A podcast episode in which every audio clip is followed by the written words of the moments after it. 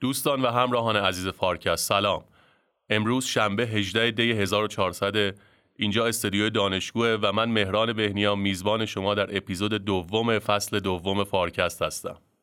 در این اپیزود هم مطابق روال معمول برنامه چند تا از مقاله های مهم و بهنگام اقتصادی و مالی رو انتخاب کردیم براتون که با کمک مهمانانمون در مورد اونها گفتگو میکنیم.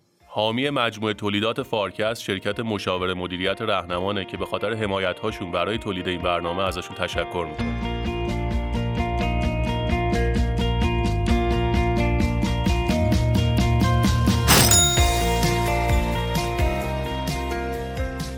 بحران ارزی ترکیه یکی از موضوعات داغ اقتصادی جهان طی ماه‌های اخیر بوده و در اقتصاد ایران هم توجه زیادی به اون شده. به نظر میرسه سیاست‌های دولت اردوغان منجر به وخامت بیشتر اوضاع شد. از دکتر فرهاد نیلی پرسیدم که چرا لیره ترکیه سقوط کرده و چه عواملی سبب بروز بحران اقتصادی اخیر شد. این مثل بنزینی بود که روی آتش میریزی و رونق تو اقتصاد ایجاد شد، اما تورم هم شکل گرفت. تورم که شکل گرفت، تورم به نزدیک 20% رسید. اما آقای اردوغان پیش خودش یه فرضیه داشت. به نظرم این درس سوم رو اینجا بگیریم. سیاستمدار تحلیل اقتصادی نکنه. انجمن اقتصاددانان آمریکا اخیراً یک نظرسنجی جالبی از تعداد زیادی از اقتصاددانان ارشد انجام داده و نظرشون رو در مورد یک سری از گزاره‌های بحث برانگیز اقتصادی پرسیده.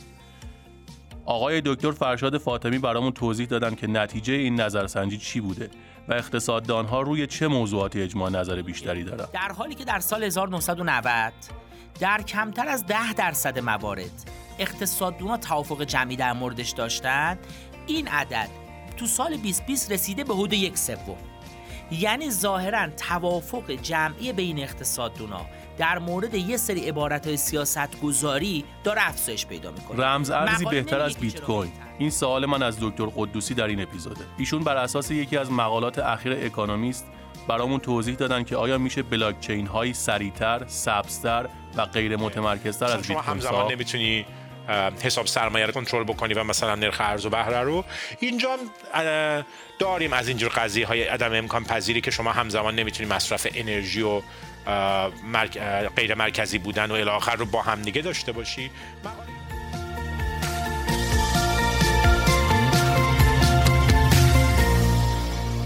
سلام آقای دکتر نیلی. سلام بر شما و مخاطبان خوبمون در فارکست. میدونم که امروز موضوع جالب اقتصاد ترکیه رو برامون انتخاب کردید. ممنون میشم که توضیح بدید چی شد که اقتصاد ترکیه به این وضع افتاد. ببینید اقتصاد ترکیه به خاطر یه سری اتفاقاتی که ظرف چند ماه گذشته افتاده، در واقع تو رسانه ها خیلی بهش پرداختن. جالب این دو شماره اخیر اکونومیست 3 تا مقاله راجع به ترکیه رو در واقع پرداخته بهش. علتش هم بوده که سیاستی که 20 دسامبر آقای اردوغان اعلام کرد باعث شد که مسئله در واقع ضعف لیره ترک در مقابل دلار و یورو مطرح بشه و این توی رسانه ها خیلی مطرح بشه. بنابراین ما هم چون به دلایل مختلف با ترکیه ارتباط داریم، یعنی در واقع هم دولت ما با ترکیه خیلی مراودات داره، هم بخش خصوصی ما ترکیه که از پایگاهایی است که باش کار میکنه، هم مردم ما. بعضیا ممکنه به فکری باشن که گاهی خلاصه سرمایه‌گذاری‌های در ترکیه انجام بدن و خب بالاخره روابط تجاری هم که داریم. موضوع ترکیه موضوعی است که برای ما حائز اهمیت. منتها من از یه زاویه دیگه هم میخوام به این موضوع نگاه کنم. درس‌هایی که میشه از پیروزی‌ها و شکست‌های اقتصاد ترکیه گرفت، به نظرم اینم برای ما میتونه خیلی آموزنده باشه. بله، اقتصاد ترکیه همونجوری که میدونیم از سالهای 2000 به بعد اقتصاد رو به رشدی بود و اقتصاد پویایی بود و اتفاقا همین دولت اردوغان و حزب عدالت و توسعه خیلی نقش مهمی در پویایی اقتصاد ترکیه داشت.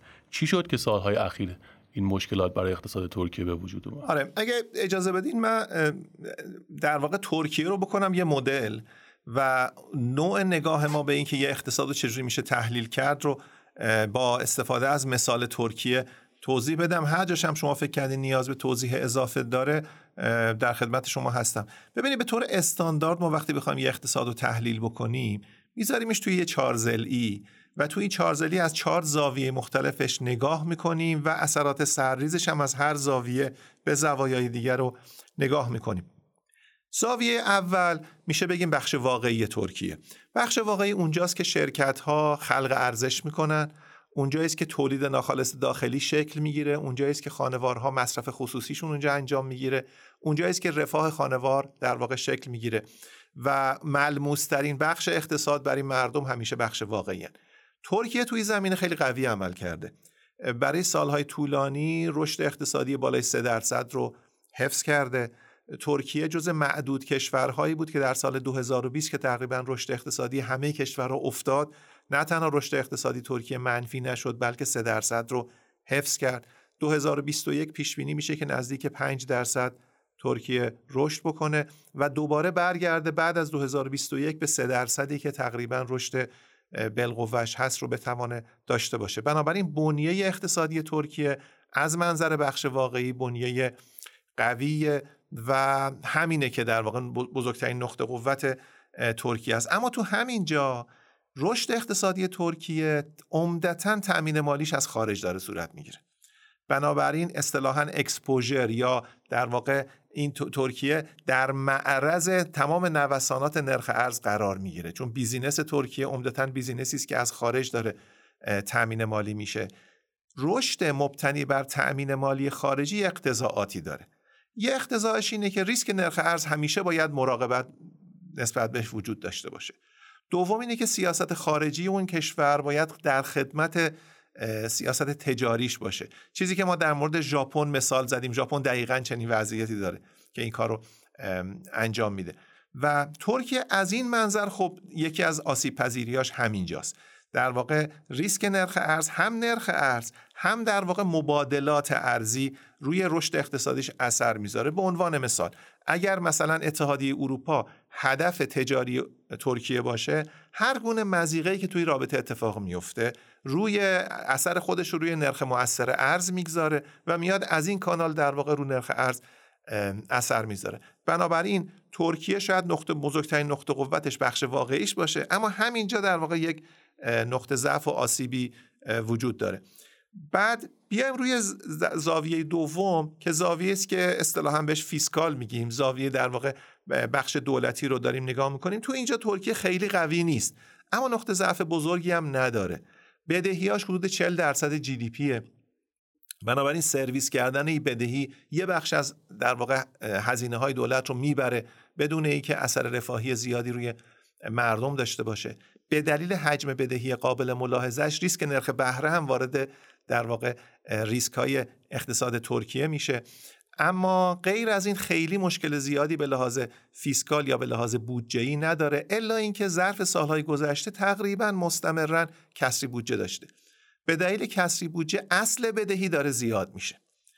از طرف دیگه نرخ بهره رو اگه در نظر بگیریم، نرخ بهره تا زمانی که کمتر از نرخ رشد اقتصادی باشه ترکیه میتوانه همین بدهیش رو در واقع سرویس کنه.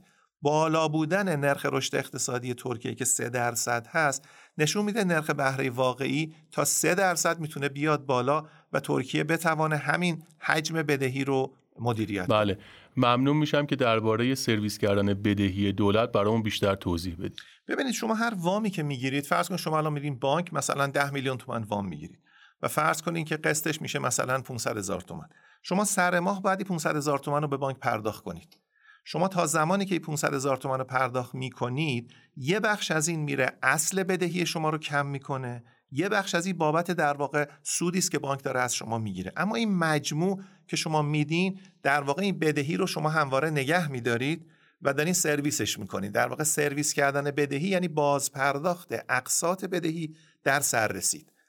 وقتی دولت بدهکاره باید در سررسید اقساطش رو پرداخت کنه، یا به بانک‌های داخلی یا به بانک‌های خارجی یا به سرمایه‌گذارهای خارجی، فایننسرهای مختلفی که در همه جا وجود دارن. این سرویس کردن یعنی بخشی از درآمد مالیاتی به جایی که صرف تولید کالای عمومی و افزایش رفاه مردم بشه، باید صرف بازپرداخت اقساط اون بدهی بشه.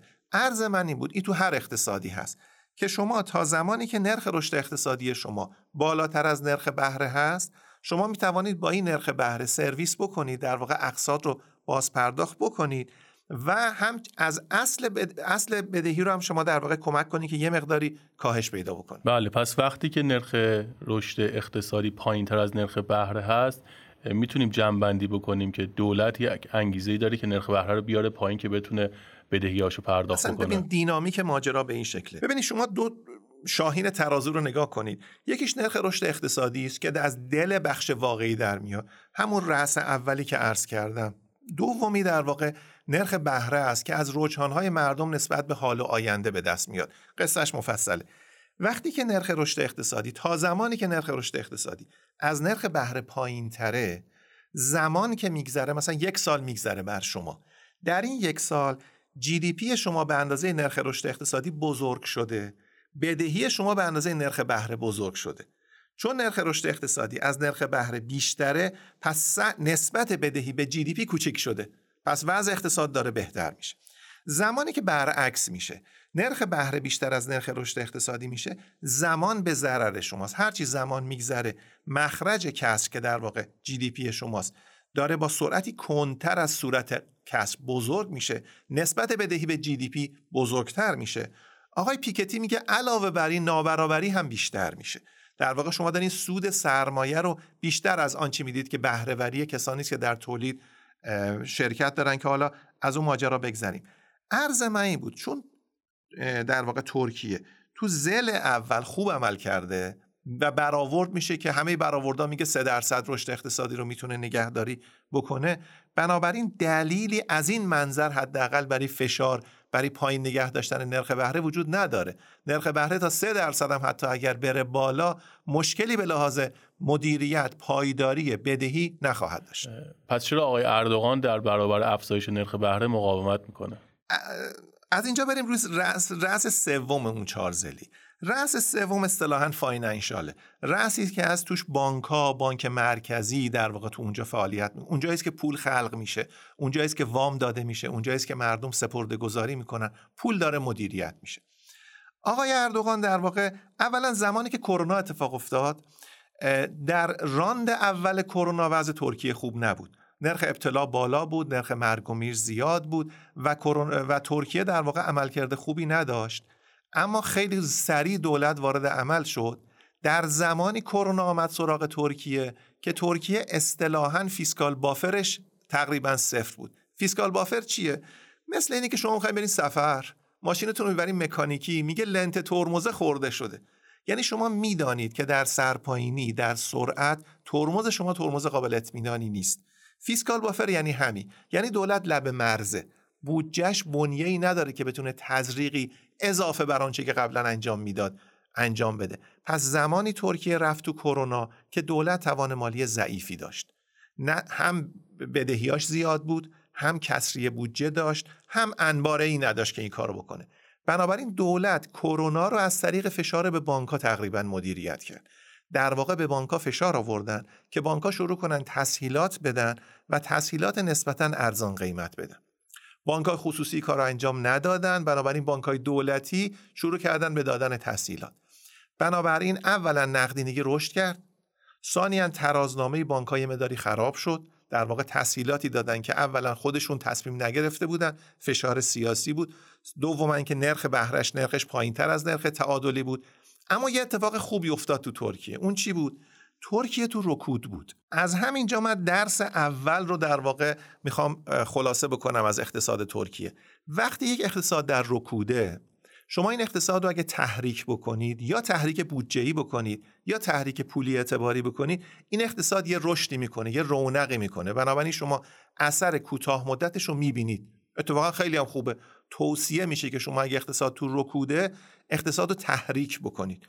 بنابراین این چیز خوبی است. اقتصاد ترکیه در رکود بود، یعنی تولید بالقوه ترکیه بیش از تولید بالفعلش بود. اصطلاحاً به لحاظ فنی میگیم شکاف تولید منفی بود، آوتپوت گپ منفی بود. بنابراین وقتی بانک‌ها شروع کردن تسهیلات دادن، اقتصاد ترکیه رشد کرد. تو کشورهای G20 که ما در اپیزود فکر کنم 6 خودمون بهش پرداختیم، ترکیه و آمریکا تنها دو کشوری بودن از 20 اقتصاد بزرگ جهان که رشد اقتصادی 2020 شون مثبت بود. یعنی ترکیه از این طرف منتفع شد، 3% رشد کرد. اما تورم ایجاد شد، ترازنامه بانکاش خراب شد و توصیه سیاستگزار به بانک‌ها در واقع تسهیلات تکلیفی به نوعی رفت تو بطن اقتصادی که قبلا چنین کاری رو انجام نمیداد و طبیعتاً مکمل اینم بود که نرخ بهره رو باید بیاری پایین. نمیشد که تو نرخ بهره بالا شروع کنن تسهیلات بدن به کسی که از کارش بیکار شده. اینجا درس دوم رو بگیریم و اون درس دوم اینه که شما اگه مثلا فرض بفرمایید یه مریض داریم و بدنش عفونت داره، دکتر گفته آنتی بیوتیک باید بخوره، با مسکن که نمیشه کار آنتی بیوتیک رو بکنید. ببینید ترکیه در اون شرایط احتیاج داشت به کمک‌های بودجه‌ای، ولو که بدهیش میرفت بالاتر. نمیشه ما وقتی کمک بودجه‌ای نمی‌کنیم به بانک‌ها بگیم شما برین این کارو به نیابت از ما انجام بدین، چون در واقع یه درمان موقت رو از طریق یه تعبیه یک مشکل بلند مدت توی ترازنامه بانک‌ها شما سعی می‌کنید که درست بکنید. اینجا این کارو کرد اردوغان. در واقع بانک‌های دولتی ترکیه تسهیلات دادن و پمپاژ نقدینگی یه تورمی رو ایجاد کرد که ترکیه رو تقریباً از سایر کشورها متمایز کرد. بنابراین ترکیه 2020 و 2021 رشد اقتصادی بالا اما تورم بالا، رشد برمیگرده چون کوتاه مدته، تورم میمانه اثر بلند مدت داره. بله، پس ذیل سوم رو توضیحاتشو به اتمام رسوندید، درسته؟ نه، ذیل سوم به نظرم پاشنه آشیل این ماجرا بود. یعنی تو ذیل سوم به نظرم سیاستگزار گیر کرد. قصه به این شکل بود که وقتی تسهیلات بانک‌های دولتی در واقع داده شد، این مثل بنزینی بود که روی آتش میریزی و رونق تو اقتصاد ایجاد شد، اما تورم هم شکل گرفت. تورم که شکل گرفت، تورم به نزدیک 20% رسید. اما آقای اردوغان پیش خودش یه فرضیه داشت. به نظرم این درس سوم رو اینجا بگیریم. سیاستمدار تحلیل اقتصادی نکنه، چون هیچ در واقع مقدمه‌ای براش نداره، هیچ توان فنی برای کار نداره. اردوغان اومد در واقع پیش خودش این فرضیه رو کرد که اگر نرخ بهره رو من بیارم پایین، تورمم میاد پایین. من یه مثال بزنم برای شما از یه عزیزی که شنیدم، خیلی جالب بود. ایشون در واقع تو تهران هر وقت تو ترافیک گیر میکنه، فرضیه‌اش اینه، میگه پلیس که میاد خیابونا شلوغ میشه، خیابونا که شلوغ میشه پلیس میاد، نه که وقتی پلیس میاد خیابونا شلوغ میشه. جای علت و معلول عوض کرده، اما واقعا ما هم که میبینیم هر جا شلوغی خیابون هست پلیس هم هست دیگه. همزمانی که علیت نیست. همزمانی نرخ بهره بالا و تورم بالا، یکی علته که تورم، یکی معلوله که نرخ بهره است. اردوغان جای دوتا رو عوض کرد. خیلی از سیاستمدارا توی تله میافتن، اردوغان هم افتاد و به بانک‌ها تکلیف کرد در حالی که نرخ تورم داشت میرفت بالا، نرخ بهره رو بیارن پایین. وقتی تورم به نزدیک 20% رسید، نرخ بهره رو آوردن رو 14%، یعنی 6% شما داشتید نرخ بهره منفی میدادید. اینجا در واقع دو تا موتور روشن شد تو اقتصاد ترکیه. موتور اول این بود که نرخ ارزم شروع کرد به بالا رفتن. چرا؟ به خاطر که تورم در واقع علت نرخ ارز هم بود. نرخ ارز رفت بالا، سپرده‌گذارا در معرض یک انتخاب قرار گرفتن. بانک‌ها دارن به اینا 14% سود میدن در حالی که تورم 20%، و در فاصله اپریل 2021 تا دسامبر 2021 تو فاصله 5 ماه 40% لیره نسبت به دلار تضعیف شد. انگار کسی که دلار داره 40% شما دارین بهش سود میدین در مقایسه با لیره‌ای که شما بهش 0% دارین میدین. پس از یک طرف تورم میگه اگه کالا بخرید 20% سود میکنید، دلار داره میگه اگه دلار نگه دارین 40% سود میکنین، بانک داره میگه من چیزی به شما نمیدم. سپرده ها شروع کردن از لیره ترک به سمت دلاری و یورویی حرکت کردن. بیش از 60% سپرده ها ارزی شدن، یعنی اقتصاد رفت در معرض دلاریزه شدن. پس در واقع اتفاقی که افتاد این بود که یک چرخه‌ای فعال شد و اون چرخه چی بود؟ وقتی که مردم میبینن بانک‌ها سود مناسب بهشون نمیدن اگر سپرده‌هاشون به پول محلی باشه و گزینه خرید دلار یا یورو روی میزشونه که برای اینو بخرن، پس مردم میرن سپرده‌هاشون رو تبدیل میکنن به سپرده ارزی. بانک به دلیل فشار ناظر بانکی در مقابل تبدیل سپرده‌ها از ارز محلی به ارز خارجی موظف بره ارز بخره، پشتیبانی بکنه. پس حرکت مردم از لیره ترک به دلار یا یورو بانک‌ها رو مجبور کرد در سطح عمده فروشی برن تو بازار میله بانکی دلار و یورو بخرن. تقاضای بانک‌ها تو بازار عمده فروشی دوباره شروع کرد قیمت دلار و یورو رو برد بالا و این چرخه در واقع فعال شد. چرخه‌ای که نسبت در واقع هر دلار آمریکا در اپریل 2021 8 لیره بود، در دسامبر شد 18 لیره، یعنی 44% در واقع این تضعیف شد. 20 دسامبر اردوغان آمد سیاست خودش رو اعلام کرد. اون سیاست چی بود؟ گفت اگر شما سپردتون رو به لیره ترک نگهداری کنید 3 ماه، هر آنچه که دلار یا یورو در واقع نسبت به لیره ترک تقویت شد عیناً ما اینو به شما میدیم. یعنی چیکار کرد؟ آمد تلویح این سیاست، ترجمهش اینه که هر کس سپرده داره برای که سپردهشو ارزی نکنه من از خزانه میام بهش کمک میکنم. یعنی مثلا کارگری که میره کار میکنه و اصلا پسندازی نداره که بره پسندازش رو سپرده گذاری کنه، مالیاتون رو باید بگیرید بدید به کسی که میخواد تو بانک پسنداز بکنه که پسندازش رو به لیره ترک نگهداری بکنه. این 20 سیاستی که 20 دسامبر در واقع اعلام شد نقطه عطف در واقع حد اکثر مداخله سیاستگزار بود توی سیاست‌های پولی، همون رأس سومی که شما فرمودین. اگه سوالی روی این نیست برم رو رأس چهارم. نه ممنون میشم که ذیل چهارم رو توضیح بدید. بله، ذیل چهارم که اصطلاحاً ذیل اکسترنال یعنی بخش خارجی نامیده میشه، بزرگترین نقطه ضعف اقتصاد ترکیه است. این نقطه ضعف اولا ساختاری است، مشکلاتش بلند مدته، در بطن اقتصاد ترکیه قرار داره، راهکارش هم بلند مدته، اصلا مشکل کوتاه مدتی نیست. ببینید نرخ ارز به نوعی تصویر دوریانگری اقتصاد. داستان اسکار وایلد هست که در واقع کسی که خیلی جوان زیبایی که میخواست خوش سیما و جوان بمونه و بنابراین هرچی پیری و بدیمنی و بدکاری هست در تصویرش منعکس بشه، نرخ ارز همینه. در واقع تو تصویره نشون داده میشه که اقتصاد وضعش چیه. ببینید ترکیه روی مثبت و خوب سکه اینه که رشد اقتصادی 3% داره، روی دیگر سکه اینه که تأمین مالی خارجی در واقع اقتصاد رو خیلی حساس و وابسته میکنه به نرخ ارز. بخش عمده تأمین مالی خارجی ترکیه هم به جای سرمایه گذاری بدهیه، بنابراین اقتصاد ترکیه هم به نرخ ارز وابسته است هم به نرخ بهره خارجی در واقع وابسته است، چون عمده اینا دته، خب بدهیه در واقع. بنابراین هر شوکی که اتفاق بیفته در قیمت یا در مقدار مبادلات خارجی میاد خودشو در واقع تو اقتصاد ترکیه به میزان مهیبی نشان میده. عمدش هم یورویه، در واقع این بدهیه عمدش هم یورویه. اوج این ماجرا به این شکله که مانده بدهی خارجی ترکیه از مانده دارایی خارجیش بیشتره، یعنی در واقع نت منفیه. این مشکل به این راحتی حل نمیشه، بنابراین ذخیره آنچنانی نداره. متاسفانه تو همین ماجرای مداخله به میزان زیادی ذخیره‌اش از دست داد. اینم باز یک در واقع چیزیه که تو بعضی اقتصادها اتفاق میفته. تو آمریکای لاتین سابقه داشته، توی ترکیه اتفاق افتاد، تو کشور ما هم متاسفانه چند بار این اتفاق افتاد. یعنی در بدترین شرایط بازار ارز ما کمیابترین منبعی که داریم که ذخیره ارزیه تزریق می‌کنیم که وضع خوب کنیم، وضع بدتر میشه. مثل کسی است که تشنه است، آب شور می‌خوره، تشنگیش عرض کنم بیشتر میشه. دقیقاً اتفاق افتاد. یعنی چند میلیارد دلار ظرف همون 2 روز اول بانک مرکزی مجبور شد تزریق کنه و هیچ اتفاقی نیفتاد، در واقع نرخ دوباره برگشت. قصه چیه؟ قصه اینه که اولاً بدهی‌ها از دارایی‌ها بیشتره تو خارجی. دوم اینه که هزینه ارزی اقتصاد ترکیه بابت واردات بیش از درآمد ارزی ناشی از صادرات. اصطلاحاً کسری حساب جاری داریم. بنابراین هر بار که شما مبادله خارجی دارید میاد روی اون تراز ارزی منفیه میشینه و این وضع رو بدتر میکنه. این در واقع هر اقتصادی که چنین باشد هر شوک ارزی وضعش رو بدتر میکنه.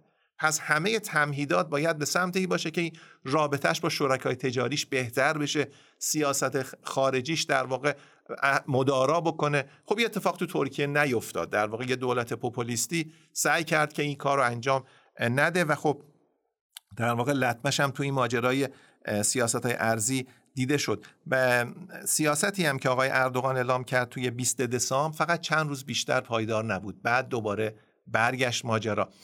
اینجا به نظرم یه درس دیگر هم میشه از اقتصاد ترکیه گرفت. اردوغان به مردم قول داد که شما اگر سپرده‌های خودتون رو که نزدیک بیش از 60%ش ارزی شده بود به لیره نگه دارین و 3 ماه نگرش دارید، هر آنچه که شما از دست میدید بابت افزایش نرخ ارز یعنی تضعیف لیره نسبت به دلار یا یورو ما به شما پرداخت میکنیم. ببینید وقتی قیمت رو اصلاح نمی کنید جایگزینش جایزه دادن به مردم نیست، قیمت کار خودش رو میکنه. شما اگه میخواید مردم رو انگیزه به مردم انگیزه بدید باید نرخ بهره رو اصلاح کنید. اقتصادم همینه میگه، رویکرد اقتصاددانم همینه. ترکیه اقتصاددانای بسیار خوبی داره، اردوغان به حرف هیچکی گوش نمیده. اکونومیست میگه دور اردوغان رو فقط بله قربانگو گرفته، کسانی که فقط تایید میکنن حرفایی رو که میگه. ایگوی خودش هم به حدی رسیده که دیگه از هیچ کس نمیپذیره که اینو در واقع خلاف این بگه. در واقع به جایی که نرخ بهره رو اصلاح بکنه، نرخ بهره رو پایین نگه میداره. اولا میگه ربویه، میخواد در واقع به این گونه فکر میکنه که میتوانه در واقع ربا رو برداره. دوما در واقع خودش رفته در کسوت یک اقتصاددان، میگه نرخ بهره رو که پایین نگه داریم نرخ تورم میاد پایین. هر دو اشتباس، هر دو کاری که در واقع داره میکنه اشتباس. و از حرف از اقتصاددانای داخلی خودش و اقتصاددانای بیرونی خودش هم در این زمینه در واقع توصیه‌ای رو نمیپذیره. این مشکل یک مشکل ساختاری است و حل نمیشه مگر اینکه گوش بکنه و برگرده در واقع نرخ بهره رو اجازه بده. الان نرخ بهره نزدیک 6% در واقع منفی است، تا 3 مثبت هم اجازه در واقع میشه که بره بالا، ولی خب نذاشته. جالبه به شما بگم که آقای دورموش یلماز که رئیس کل اسبق بانک مرکزی بود، مرد بسیار شریفی بود، کار بلد بود، ایران هم یه بار آمده بود، عرض کنم مهمان بانک مرکزی ما بود، ایشون الان براش پرونده تشکیل دادن و متهمش کردن چون سیاست‌های اردوغان رو محکوم کرده. 25 نفر از کارشناسای برجسته بانک مرکزی رو در واقع براشون پرونده تشکیل دادن چون این سیاست رو قبول نداره. بنابراین عملاً خلاف جهتگیری‌های اصلی علم اقتصاد ایستاده مسیر سیاسی ترکیه و این به نظر میرسه پاشنه آشیل و نقطه ضعف اصلی اقتصاد ترکیه است. بله، من اگر بخوام درس‌های شما رو که از اقتصاد ترکیه برام گفتید یه جور خیلی کوتاه جمع‌بندی کنم، این میشه که سیاستمدار جای اقتصاددان تصمیم نگیره. به نظر میرسه که این یکی از مهمترین مشکلات اقتصادی ترکیه است و تا اون موقعی که اردوغان به حرف اقتصاددانان گوش میکرد، اقتصاد ترکیه وضعیت بهتری داشت. اما وقتی خودش هم سیاستمدار شد و هم اقتصاددان، این مشکلات روز به روز داره بیشتر میشه. در زمانی که همین آقای دورموش یلماز رئیس کل بانک مرکزی بود، بعد از اونم که معاون اقتصادی شد رئیس کل بانک مرکزی، یکی از مقتدرترین، مستقلترین و فنیترین بانک‌های مرکزی منطقه رو داشتن، ولی الان خب واقعا به وضعیت خیلی بدی رسیده این وضعیت. بله، خیلی ممنون از توضیحاتتون در خصوص اقتصاد ترکیه. خیلی جالب علل مشکلاتش رو بررسی کردید. من فقط به عنوان سوال آخر میخوام درباره سرریز تحولات اقتصادی ترکیه بر اقتصاد ایران بپرسم. همونجور که میدونید ایرانی‌های زیادی طی سالهای اخیر در اقتصاد ترکیه به دنبال خرید مسکن هستن. حالا آخرین آماری که من دارم در 10 ماه سال 2021 حدود 19800 واحد مسکونی در ترکیه توسط ایرانی‌ها خریداری شده. به نظرتون این تحولات چه آثاری میتونن برای اقتصاد ایران داشته باشن؟ آثاری که در واقع یکی از پایگاه‌هایی که تجار ما میتونستن کار بکنن به دلیلی که پیشبینی پذیر بود، به دلیلی که ثبات اقتصادی داشت، سیستم بانکی قوی داشت، بانکاش در واقع بانک‌های پیشرفته خوبی بودن، داشتن کار می‌کردن، نظارت بر بانکاش خیلی خوب بود. این متاسفانه همه متزلزل شده. آنچه که سرمایه‌گذاری ایرانی‌ها بخوایم تلقی کنیم توی بخش مسکن ترکیه، جالبه به شما بگم قیمت مسکن ترکیه خودش رو تعدیل کرده با نرخ ارز. طبق آخرین آماری که IMF داده، بالای 30% در واقع قیمت مسکن تو ترکیه افزایش پیدا کرده. این طبیعی است، در واقع تو این بخش خصوصی آربیتراژی شکل نمیگیره. اگه آربیتراژ هم باشه ظرف چند روز از بین میره. در واقع چنین نیست که شما یک جا بتوانید سود زیادی بکنید و جای دیگه امکان این سود نباشه. ظروف مرتبطه است از بازار دارایی‌های کاغذی مثل ارز به بازار دارایی‌های فیزیکی مثل بخش مسکن و ساختمان سرایت میکنه. بنابراین الان سود آنچنانی در اینجا وجود نداره و اگر در بر این پاشنه بچرخه و اردوغانی که فکر میکنم بالای 14 سال الان در قدرت هست، نه 19 ساله، هم نخست وزیر هم رئیس جمهور، نزدیک 19 سال الان اردوغان در قدرته، اگر این درس رو نگیره این بی‌ثباتی متاسفانه ادامه پیدا خواهد کرد و فکر کنم مأمن خوبی شاید برای سرمایه گذاری نباشه اگر بر همین پاشنه بچرخه.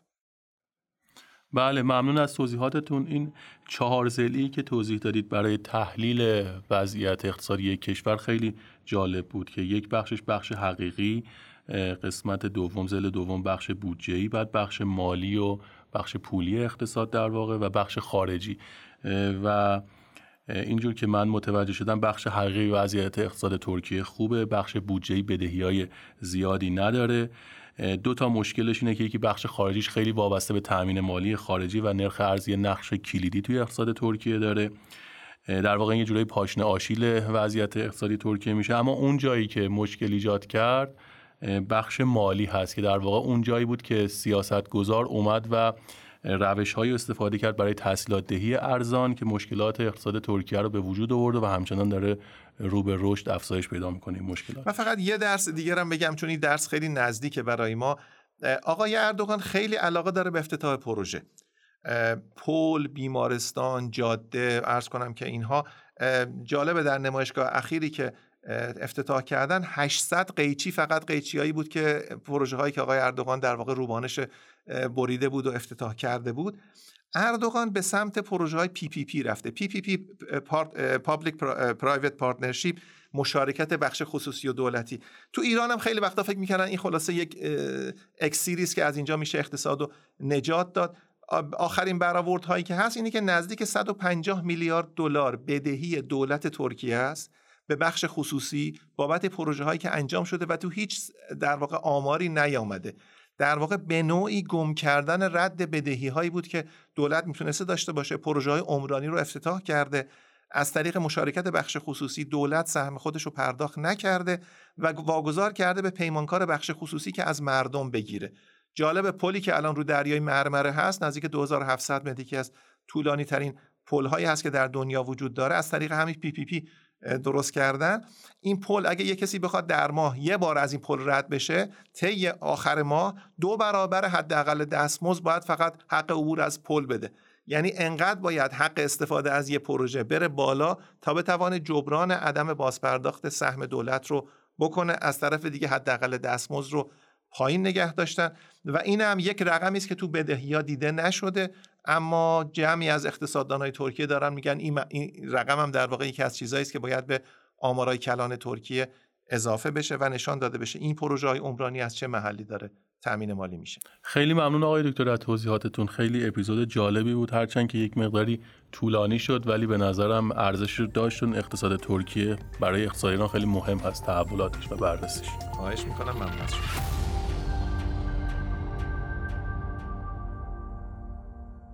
سلام آقای دکتر فاطمی، امروز چه مطلبی برای این اپیزود آماده کردید برامون؟ سلام، امروز میخوام در مورد یه مروری که اکونومیست بر یه مقاله علمی که چاپ شده توسط دوریس استیونسن و آلوارو پرس از دانشگاه ایالتی وبر صحبت کنیم که مقاله در مورد توافق اقتصاددانا در مورد یه سری از عباراتهای سیاستگذاری یا یه سری در از خودش میگه قضیه های سیاستگذاری که از تعدادی از اقتصاددانای عضو انجمن اقتصاددانان آمریکا صورت گرفته میخوایم صحبت کنیم. خود این در از نظرسنجی از سال 1976 شروع شده و با فاصله های تقریباً 10 ساله تکرار شده و آخرین نوبت اون در سال 2021 انجام گرفته. توی این دوره 46 تا از این قضایا یا عبارتها را در مقابل این افراد گذاشتن و ازشون خواستن نظرشون را به صورت اینکه خیلی موافقم، تا حدودی موافقم، نظری ندارم یا کاملا مخالفم تو این 4 تا رده بیان کنن. و جالب اشاره بکنیم که تو مقاله هم با همین عبارت مقدمه شروع میکنه که اگر در مورد یه موضوع سیاستگذاری از 6 تا اقتصاددون نظر بخواهید، احتمالاً نهایتاً 7 تا نظر دریافت خواهید کرد و عملاً به یه نوعی میخواد به عدم توافق اقتصاددونا در بسیاری از موضوعات سیاستگذاری اشاره کنه. بله، این عدم توافق بین اقتصاددانان واقعاً موضوع جالبیه. آیا این نمونه‌ای که ازش نظرسنجی صورت گرفته یک نمونه‌ای هست که بتونه طیف‌های مختلف اقتصاددانان را پوشش بده؟ بله، حداقل اقتصاددان‌های متفاوتی از حداقل از جوابا میشه فهمید که آدما با همدیگه عدم توافق داشتن. به همین خاطر چون نظرسنجی مشابهی هم انجام میگیره رو تعداد کمتری از اقتصاددانان. امسال بیش از 1400 نفر امسال شرکت کردن توی این. سالهای پیش به تناسب کمتر یا بیشتر بوده. مثلا فکر کنم آخرین باری که قبل از این نظرسنجی انجام شده سال 2011 568 نفر بودن، یا مثلا سال 1990 464 نفر بودن. بله، پس معلومه که نمونه قابل قبولی هست برای این نظرسنجی. مهمترین نتایج این نظرسنجی چی بوده؟ نگاه کنید، به هر حال 46 تا قضیه است با همون دوتا کلیدواژه اس که من گفتم و عبارت توافق بین اقتصاددونان یا consensus among economists. اگه دوستان سرچ بکنن میتونن اصل مقاله رو ببینن. ما به 3-4 تا اصلی ترین اونها اشاره میکنیم. خیلی جالبه که تو بعضی از موارد توافق بین اقتصاددونان خیلی خیلی زیاد شده که قبلا اینجوری نبوده، یعنی داره تغییر میکنه. مثلا اینکه قواعد ضد انحصار تا چه حد لازمه که اعمال بشن، در حالی که مثلا در حدود 2 دهه گذشته 68% اقتصاددونا با این موافق بودن، الان بیش از 85-86% موافق هستن که قواعد ضد انحصار به معنی قواعدی که توسعه دهنده رقابت باشه و جلوی قدرت بازاری برخی از بنگاه‌ها رو بگیره با این موافق دارن. یا مثلا بیش از 85% افراد موافق بودن که در آمریکا قدرت کورپوریت سکتور، یعنی قدرت بخش در اصل بنگاهی با اقتصاد، خیلی خیلی زیاد. یا مثلا یه مورد دیگه که به هر حال بر اقتصاد آمریکا جالبه اینه که اکثریت اقتصاددونا که تو این نظرسنجی مشارکت داشتن موافق این عبارت بودند که توزیع درآمد در آمریکا باید به طریقه مساوی‌تری انجام بگیره. یعنی دقیقاً میگه مور ایکوال، یعنی درآمد باید به صورت مساوی‌تری بین افراد تقسیم بشه. یعنی به یه نوعی اقتصاددونا موافقن که توزیع درآمد در ایالات متحده آمریکا بیش از اندازه ناموزون و نامتوازن بوده. و البته موضوعات دیگه ایم هست، مثل اینکه ظاهرا اقتصاددونا به توافق دارن میرسن که خطرات اقلیمی یه خطر جدی یا یه ریسک بزرگ برای اقتصاد داره فراهم میکنه. و احتمالاً یکی از نتایجی که خیلی خیلی برای ماها در اصل عجیب خواهد بود یا سورپرایزینگ خواهد بود این گزینه است که در هست اقتصاددونا در مقابل این عبارت که مدیریت چرخه های تجاری تنها باید به بانک مرکزی سپرده بشه، میزان توافق به شدت کاهش یافته، در حالی که 2 دهه قبل تقریبا نزدیک به 75% افراد که مشارکت داشتند موافق این عبارت بودن. این تعداد امروز به چیزی هولوش 1/3 افراد رسیده. بله، این کاهش که فرمودید خیلی کاهش عجیبی هست. این جمله این معنی رو میده که الان اقتصاددانان آمریکا بیشتر موافق نقش بیشتر دولت برای خروج از رکود یا ایجاد رونق هستن. دقیقاً، یعنی میگن که ابزارهای بودجه‌ای، یعنی ابزارهای فیسکال باید بیشتر بیاد به کمک این که وقت اقتصاد وارق رونق و رکود میشه کمک بکنه. نباید از نظر دور داشت احتمالاً تجربه‌ای که آمریکا توی بحران مالی تقریباً 2 دهه قبل داشت حتما روی این تأثیر گذاشته، چون اون تجربه موفقی بود. یا مثلا تو دوران کرونا آمریکا با مداخلاتی که کرد تونست شدت اثر کرونا را توی اقتصاد خودش به نسبت برخی از کشورهای معادل خودش تو غرب کمتر بکنه و عملاً به یه نوعی سیاست بودجه‌ای ظاهراً دوباره داره نقش خودش را تو سیاست‌گذاری اقتصادی، البته با یه تعبیر جدید، باز میکنه. بله، ولی احتمالاً این مقاله به تعبیری که این جمله میتونه داشته باشه نپرداخته، درسته؟ نه خیر، چون تنها نکته اینه که جمع‌بندی 46 تا در از عبارت متفاوت که هر کدومشون میتونن حجم زیادی از مطالعه و تحقیق و اینا بخوان انجام پشتش باید باشه. اینجا فقط گفته که ما این سوالا رو از این 1400 نفر بیش از 1400 نفر پرسیدیم، فقط نظرات اونها رو جمع‌بندی کرد. بله، آیا این اجماعی که اشاره شده در اقتصاددانان آمریکا برای این چند موضوع خاص خیلی به سمت توافق زیادی روی این گزارها رفته، به نظرتون برای سایر کشورهای توسعه یافته میشه این نتیجه رو گرفت که همچین وضعیتی وجود داشته باشه؟ به نظر میاد که بله، چون به هر حال همه ما میدونیم که مهمترین اقتصاددانای دنیا توی آمریکا و توی دانشگاه‌های آمریکا دارن کار میکنن و به هر حال جامعه علمی اقتصاد آمریکا عملاً یه جامعه علمی نماینده میکنه از جامعه علمی اقتصاد دنیا.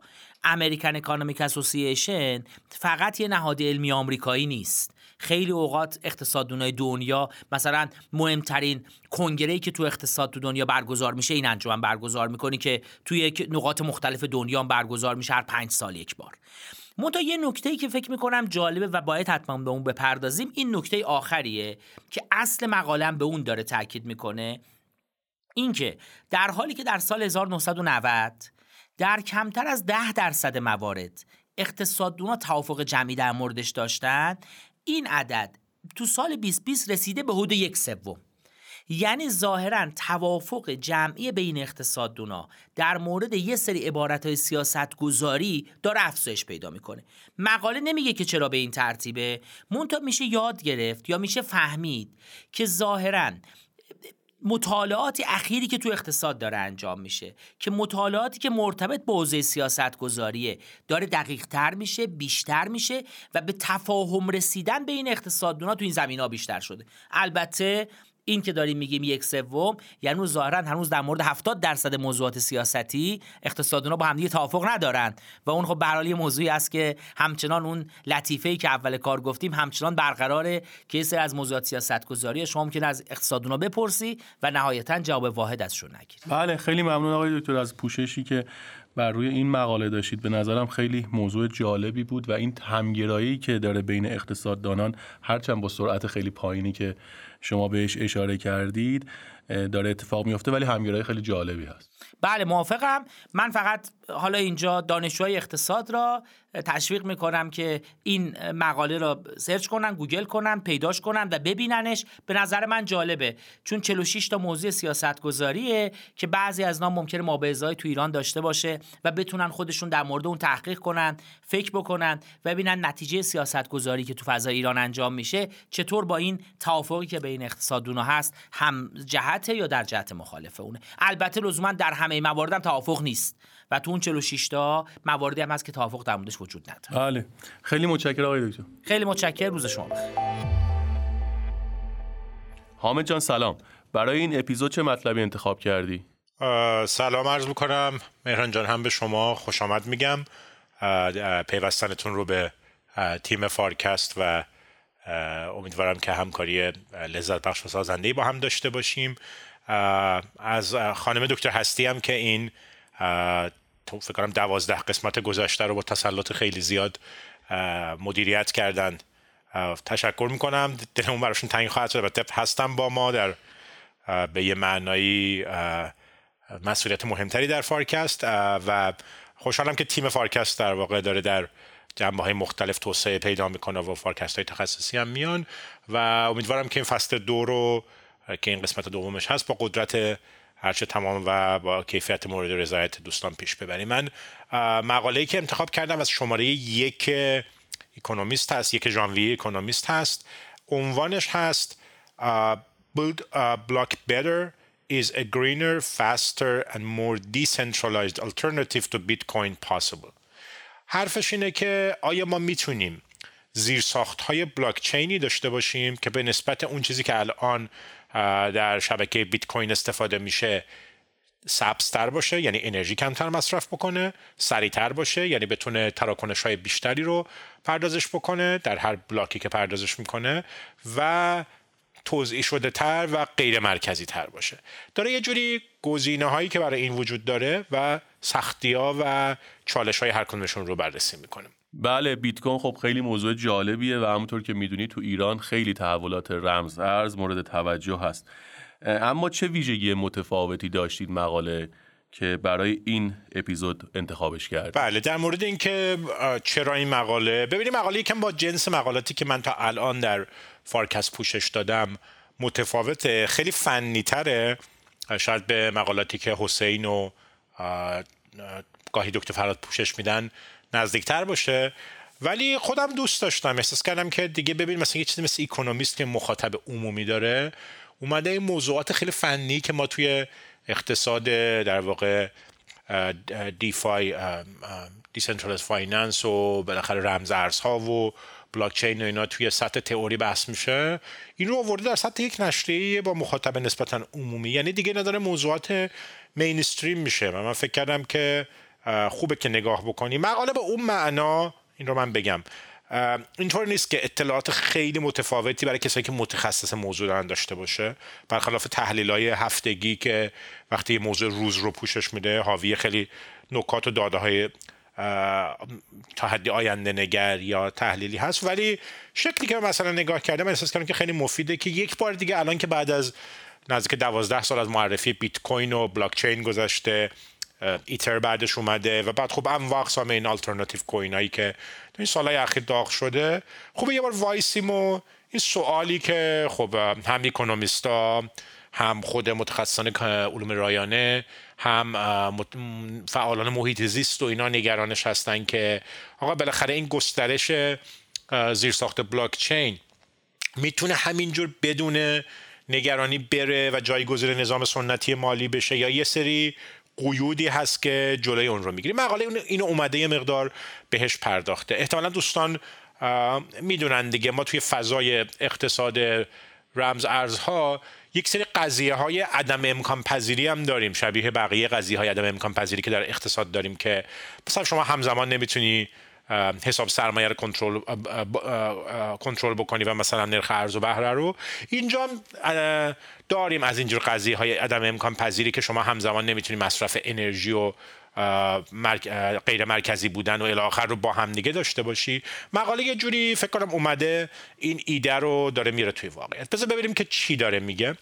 میگه ببین خب ادعای فعالان حوزه رمز ارز و بلاکچین اینه که ما با یه پارادایم جدید مواجهیم که داره تمرکز زدایی میکنه، یک جور خودمختاری و یه جور مثلا نظم آنارشیستی داره درست میکنه که داره کار میکنه و این میتونه کمک بکنه به ما که خودمون خلاص بکنیم از وجود واسطه های مالی خیلی پرهزینه و با مسئله های تضاد منافع و عاملیت و پیچیدگی های مقررات گذاری اینها و اینها. یه چیزی رو نوید میدن دیگه، یه آینده خیلی روشنی رو نوید میدن.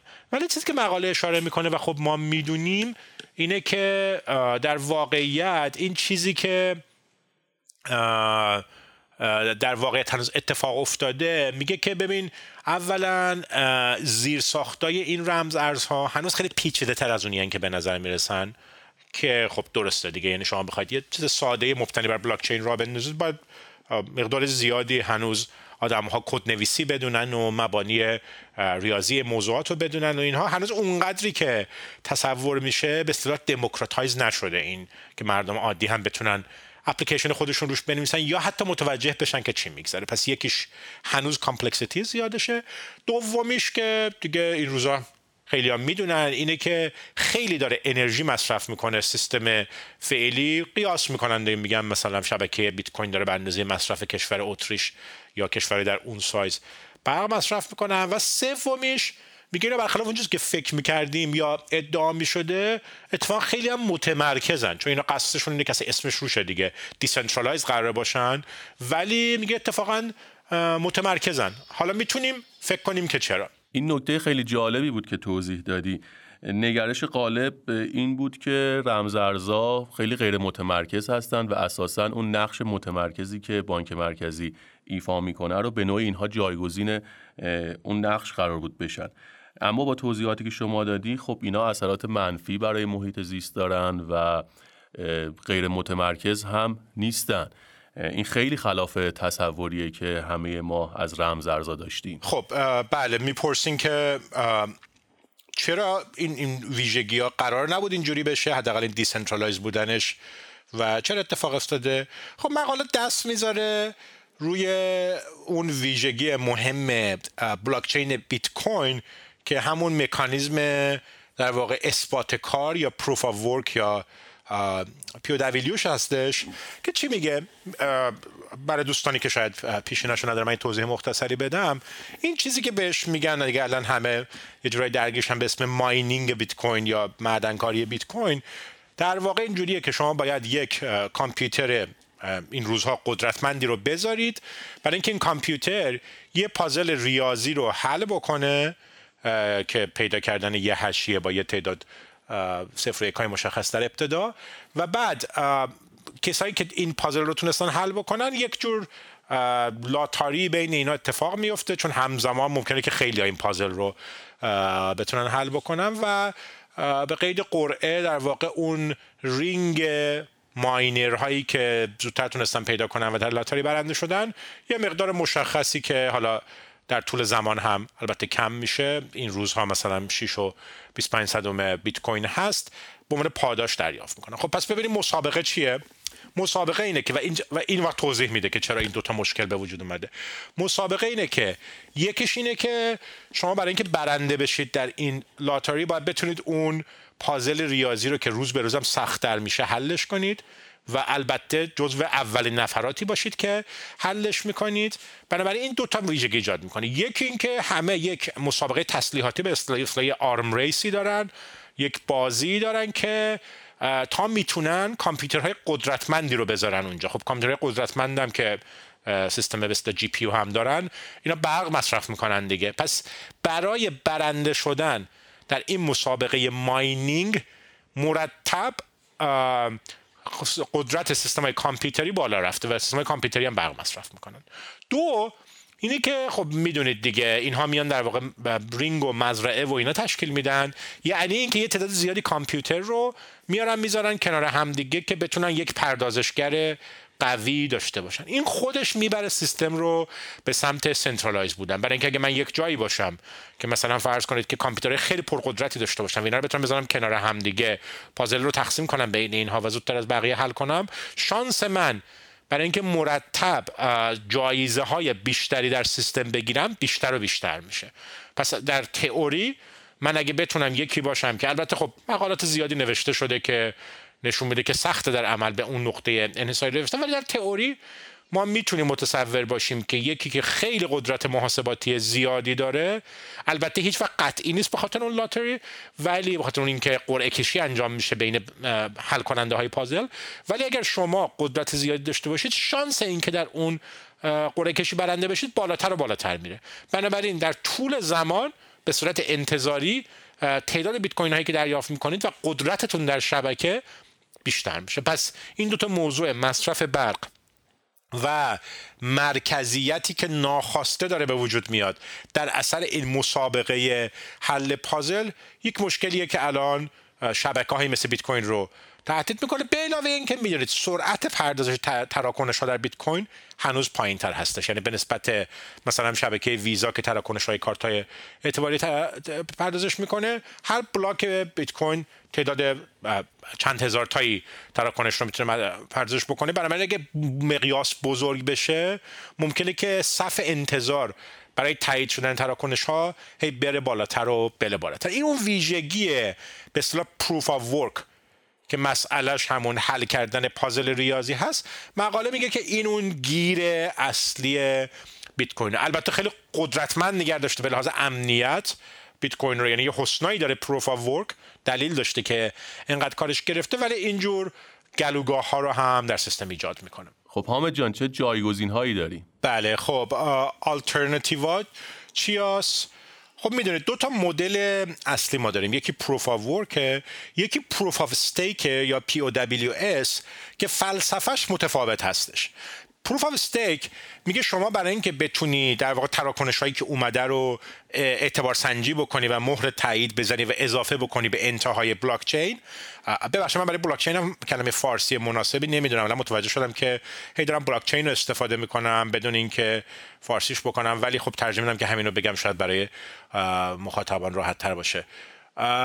عرض کنم که میگه که وقتی که سیستم در واقع پروف آف استیک داریم، شما به کسایی که قرار تراکنش ها رو اعتبار سنجی بکنن یه نوع دیگه حق رأی میدید. تو سیستم پروف آف ورک حق رأی رو میدید به اونی که اون پازل ریاضی رو حل کردش. در سیستم پروف آف استیک میگه شما باید نشون بدی که شریک سیستمی، شما قرار نیست کاری بکنی، درست؟ قرار نیست که خودت کاری بکنی، ولی کاری که باید بکنی اینه که باید نشون بدی که به پایداری سیستم علاقه‌مند هستی. یه ذره پیاده سازیش یه درجه پیچیده‌تر میشه از پروف آف ورک. پروف آف ورک میگه آقا من یه پازل ریاضی میذارم، هر کی حلش کرد این حق رأی رو بهش میدیم که یه بلاک اضافه بکنه به انتهای بلاک چین. توی پروف آف استیک شما باید به روش‌های مختلفی، مثلا اینکه خودت چقدر از این رمز ارز رو نگه داشتی، این یکی از راه‌هاشه. میگه آقا هر کی رمز ارز بیشتر داره حق رأی بیشتری میگیره. چرا؟ برای اینکه سیستم فرو بریزه اون رمز ارز اونم از بین رفته. فلسفهش خیلی زیباست، البته به اون نکته دموکراتیک کردن نزدیک‌تره. میگه ما یه جامعه‌ای ساختیم که آدما توش یه منافع یه استیکی دارن، بنابراین داریم به ذینفعان نگاه می‌کنیم، به استیک هولدرها.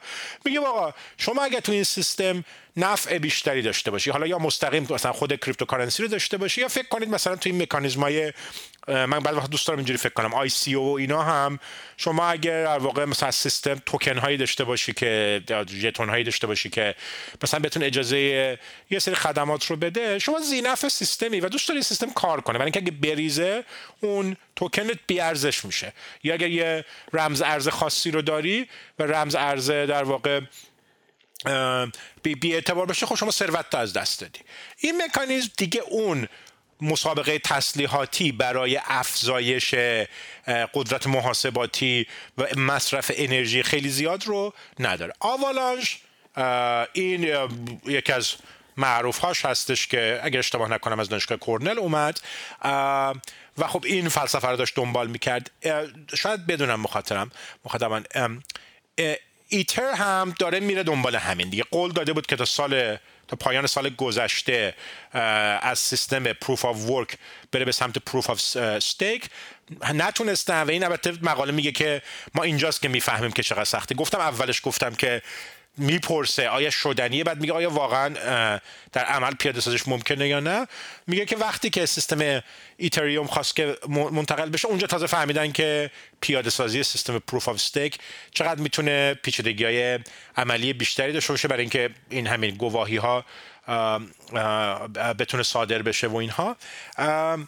خلاص مقاله اینجوری به پایان میبره. میگه از یه طرف ببینیم ما یه ترید آفی داریم، شبکه بلاک چین باز، قدرت نوآوری برای اینکه شما اپلیکیشن های متعدد بنویسی و مردم بتونن بیان ایده های نو رو پیاده سازی بکنن به جای اینکه اینا رو بسپرن به مؤسسات قدیمی و کهنه و بزرگ، خیلی برده بالاتر. ولی تو این چالش هایی که دیگه بعد از مقیاس پذیری سیستم ها داریم میبینیم، متوجه میشیم که ناهار مجانی وجود نداره، همون چیزی که همیشه تو اقتصاد میگیم. یعنی این سیستم ها وقتی که یه مقدار مقیاسشون رفته بالا، خوردن به اینجور سقف رشد هایی که داریم میبینیم و البته خب مرتب چالش های فنیه که باید جوابش بیاد بیرون اینها. خلاصه داره یه جهتی میگه چشمتون رو بذارید روی احتمالاً آلترناتیو کوین هایی که یا زیر ساختایی که بر اساس پروف آف استیک خواهد بود.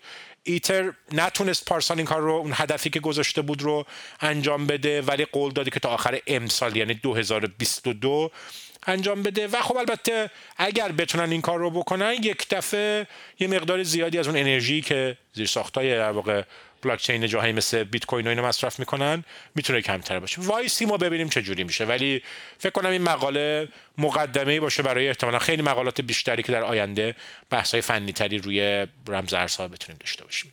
در فارکست ویژه هم یک شماره داشتیم که دوستان اونجا بحث کردم. علاقمندان رو که اگر بخوان بیشتر و فنی‌تر بدونن، ارجاع میدم به فارکست ویژه، اگر اشتباه نکنم یا 1 بود یا 2، الان خاطرم نیستش، ولی اونجا جمعی از دوستان راجع به اون موضوع بیشتر و جزئی‌تر صحبت کردن. ممنونم حامد جان، خیلی موضوع جالبی بود. خیلی متشکرم و تا هفته آینده.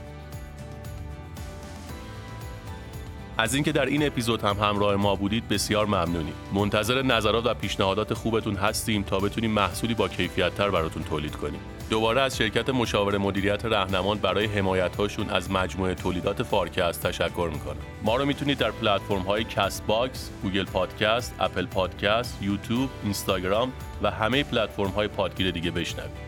من مهران بهنیا روزهای خوب و همراه با آرامش و سلامتی براتون آرزو می‌کنم. هفته بعد منتظر ما باشید. بدرود.